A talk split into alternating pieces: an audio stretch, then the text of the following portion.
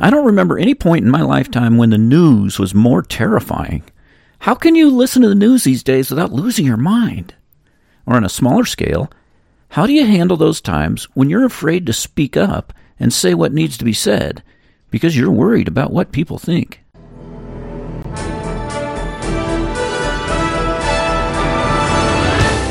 Welcome to the Food for Your Soul podcast, where we apply the Word of God to the hearts of men and women to stoke the fires of your delight in Christ. Here's your host, Dr. D. Richard Ferguson. All cowards go to hell. Strike you as a provocative statement? Who would say something like that? Well, God would. Revelation 21 8 gives a list of the types of people who, if they don't repent, will go to hell and be thrown into the lake of fire. And guess what? The very first thing in that list is Revelation 21 8. But the cowardly, the unbelieving, the vile, the murderers, their place will be in the fiery lake of burning sulfur.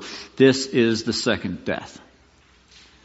Why cowardice? What, what's, what's the deal with, with cowardice that makes that such an uh, important thing to God? Uh, what what makes it so evil? Cowardice is evil because just as all of your love belongs to God, all of your fear also belongs to God alone and to no one else. Isaiah 51:12, God said to his people, "Who are you that you fear mortal men? You have no right to do that. We have no right to fear anyone but God. Fearing man is just as much unfaithfulness to God as loving the world is. And it's important because you will bend the direction of your life to avoid those whom you fear, to, to, to satisfy the demands of the ones you fear. You'll steer your life to satisfy the demands of the ones you fear. That's why it's so dangerous to be afraid of suffering. If I fear suffering more than I fear God, Satan can steer my life wherever he wants. All he has to do is put suffering in my way and he can turn me. So in today's passage, Paul's going to do two things. He's going to tell us not to be cowards. Uh, he's going to tell us that, and then he's going to show us how. He's going to give us some information that'll teach us uh, how to interpret suffering in such a way so that we're not afraid of it anymore. So uh, we left off last week actually in mid sentence, so we do have to take a moment to refresh our memory about verse 27, uh, where the sentence starts. Um, the, the the main point of verse 27 is Paul is calling us to stand firm in unity as a church. Look at verse 27. Whatever happens, live as citizens in a manner worthy of the gospel of Christ. Then I'll know that you stand firm in one spirit, uh, contending as one man for the faith of the gospel. That's what Paul's after. He wants us to stand firm in unity, and we're not going to be able to do that when we're afraid of opposition. We'll never be unified while we're afraid. So he says in verse 28, without being frightened in any way by those who oppose you. You can't be frightened.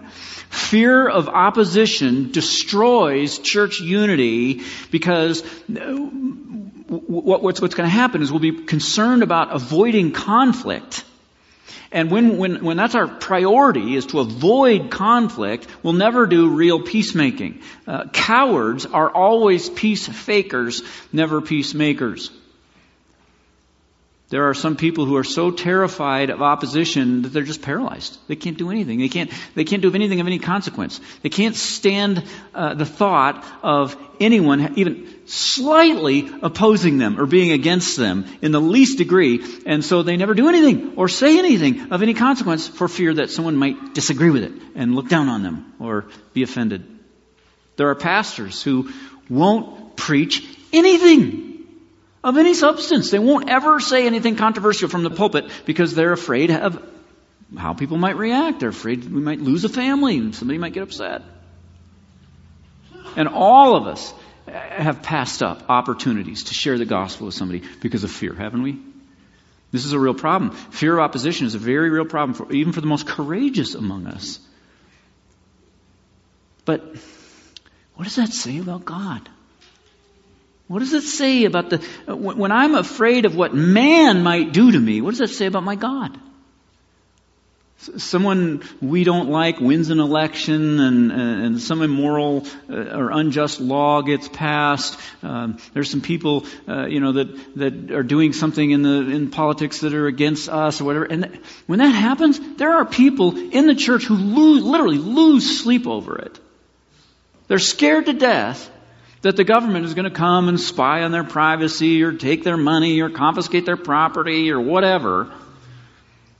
Listen, if we're afraid of those things, what does that say about the God who promised to take care of us? We might as well put a flashing neon sign out front that just says, Jesus Christ is powerless, if we're going to behave that way. But on the other hand, if we stand firm without being frightened in any way by those who oppose us, that sends, that sends a message. That's a flashing neon sign, isn't it? It sends a message about their destiny and about our destiny. And that's what he's saying in verse 28. Without being frightened in any way by those who oppose you, this is a sign, a flashing neon sign to them that they will be destroyed and that you will be saved, and that by God. So, um, Paul's going to teach us two very important principles about when we suffer opposition uh, that, that are going to help us here, have courage. And the first point that he makes is two points. First one has to do with the testimony of our courage. If, if someone opposes you because of your commitment to the Lord Jesus Christ, and you stand firm with unflinching courage in the face of that opposition, that sends a very clear message about who's going to win and who's going to lose. You know, I, I uh, many years ago, my mom gave me a book titled God's Spy about Chris Panos, story of Chris Panos, and he, was he uh, at the beginning of the book, he tells about how uh, violent he used to be prior to becoming a Christian. And there's one story in particular that I think of this story every single time I read Philippians 1:28. It's a, he was in a bar uh, with a, with his buddy, and um, he was just in an ugly mood. He was looking for a fight.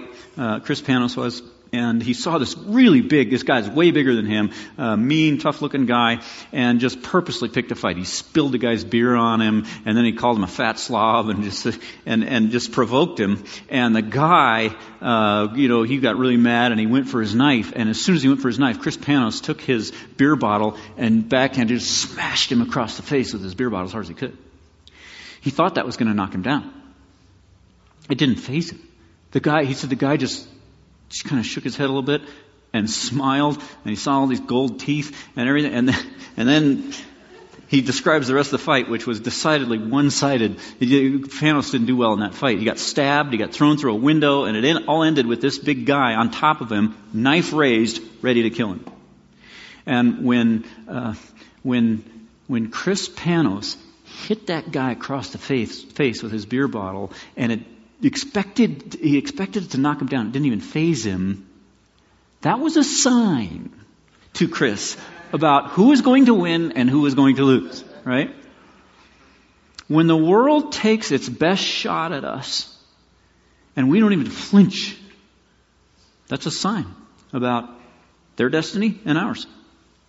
And what is their best shot? What is their best shot? Death, right? They can kill us. That's their best shot. Uh, Luke 12, 4. I tell you, my friends, do not be afraid of those who can kill the body and after that can do no more. That's nothing. Kill you? That's nothing. You still go to heaven. That's their beer bottle across the face. That's their best shot, death. And when they threaten us with that, we can just stand there, unflin- un- uh, unflinching courage, and just say, ha, that's all you got? My grandmother hits harder than that. Guess we wouldn't have to say that last part necessarily, but the point is, this world takes their best shot. We stand firm without any fear. It becomes evident which side is going to win and which side is going to lose. So, some anti-Christian person gets elected. Some uh, things go, the trends in the politics go away, don't go our way. They go in the wrong way, and everything, and and all this stuff happens, and we respond with zero fear, no fear, just unflinching courage and joy. That's a sign to the enemy that he is going to lose. And it's also a sign, it's also proof that you're going to be saved. This is proof of salvation one of the most compelling evidences of true saving faith is perseverance in the face of suffering. Fake Christians give up when things, when they run into opposition. True Christians persevere. 2 Timothy 2.12, if we endure, we will also reign with him. And the connection between verse 27 about unity and verse 28 about courage, that connection flows both ways. On the one hand, we have to have courage in order to maintain our unity. If we're, if we're, if we start to be afraid of opposition, we'll lose our unity. On the other hand, it goes in the other direction. We need unity in order to have courage. Right? Because, because we have each other's back. It's only when we stand as one man that we will stand firm. It's only when we stand as one man that we will stand firm. If we're scattered and we're bickering, fighting against each other and all that stuff, going off in all kinds of different directions, not unified, there's no way we're going to be able to handle the onslaught that's going to come against us from the world. Many times people have said the, the, the church is the only army that shoots its own wounded. That's true. You know, some, so many times people, uh, somebody commits some scandalous sin and, and they're branded and even after they repent, they're just kind of relegated to second class status in the church. We can't keep doing that if we're going to want to win this war. We can't shoot our own wounded. And that's also illustrated in that same Chris Panos story. The only, uh, he actually survived that. The only reason Panos survived that was because his buddy Ricardo came flying in at the last second, just as the guy was about to stab him and kill him, and hit that guy, knocked him off uh, uh, of, of Panos, and then they both ran off and they, they got away. That's the story. Pretty dramatic story. Wouldn't be quite the same if Panos' buddy Ricardo came in and like kicked Chris Panos in the head and said, "That's for that smart remark you made to me last week. I didn't appreciate that." You know, that wouldn't that, that wouldn't be as good a story, right? When someone in the church is in sin, when your spouse is in sin, you, you, you, your t- tendency is to think of them as, as the enemy. They're sinning against me. Listen, when they're in sin, they are being bested by the enemy. When they're in sin, they're pinned down on their back, on the ground, with the enemy on top of them, with a knife upraised. They're being bested. Shouldn't we try to come in like, like Ricardo and knock that enemy off and rescue them? Instead of come along, kick them in the head? If my brother in Christ is trying to fight against sin with this hand, and then he has to use this hand to deal with my antagonism towards him, he's going to fall. He can't fight on two fronts like that. But when we stand united, we are invincible. That's what the Bible says about the church. So our steadfastness in suffering is a sign that reveals their doom and our salvation. So, so, so many times when people suffer opposition, they, they, they ask the question, why, right? Why? Why do I have to suffer like this? Why is this happening to me? Well, answer lots of reasons why, but, but one of them is to make your eternal destiny clear. To them and to you. 2 Thessalonians 1 4. We boast about your perseverance and faith in all persecutions and trials that you're enduring. All this is evidence that you will be counted worthy of the kingdom of God uh, for which you're suffering. See, your perseverance is proof of your eternal destiny and of your opponent's doom. And this is, this is really important because fear of the world's disapproval has, I believe, in many ways shaped the evangelistic strategy of many churches for a long time. The driving principle behind the evangelistic strategy of, of many churches is basically this. We, first we have to get them to like us then they'll listen to our message. So we got to win their favor first. And so we spend all our time trying to do community service, do whatever we can to win their favor, and we never get around to actually telling them the offensive parts of the gospel because that will alienate them. And we're so afraid of their disapproval that we, we, we shave off the hard corners of the gospel. Listen, Jesus promised us that they will hate us. That's part of the promise. He said, they hated me, they'll hate you. But that's okay. Because even when they hate us, they shouldn't hate us for other reasons, but if they hate us because of the gospel, that's okay. Because even when they hate us, there's still a way to reach them. And the way to reach them is by having unflinching courage in the face of their opposition as we stand unified. That will be a sign to them. Then they'll know they're headed for doom. So opposition is actually opportunity. Opposition is opportunity. When, when an election doesn't go away or public opinion turns against the church, uh, that is a glorious opportunity to send a clear message uh, through our total lack of fear.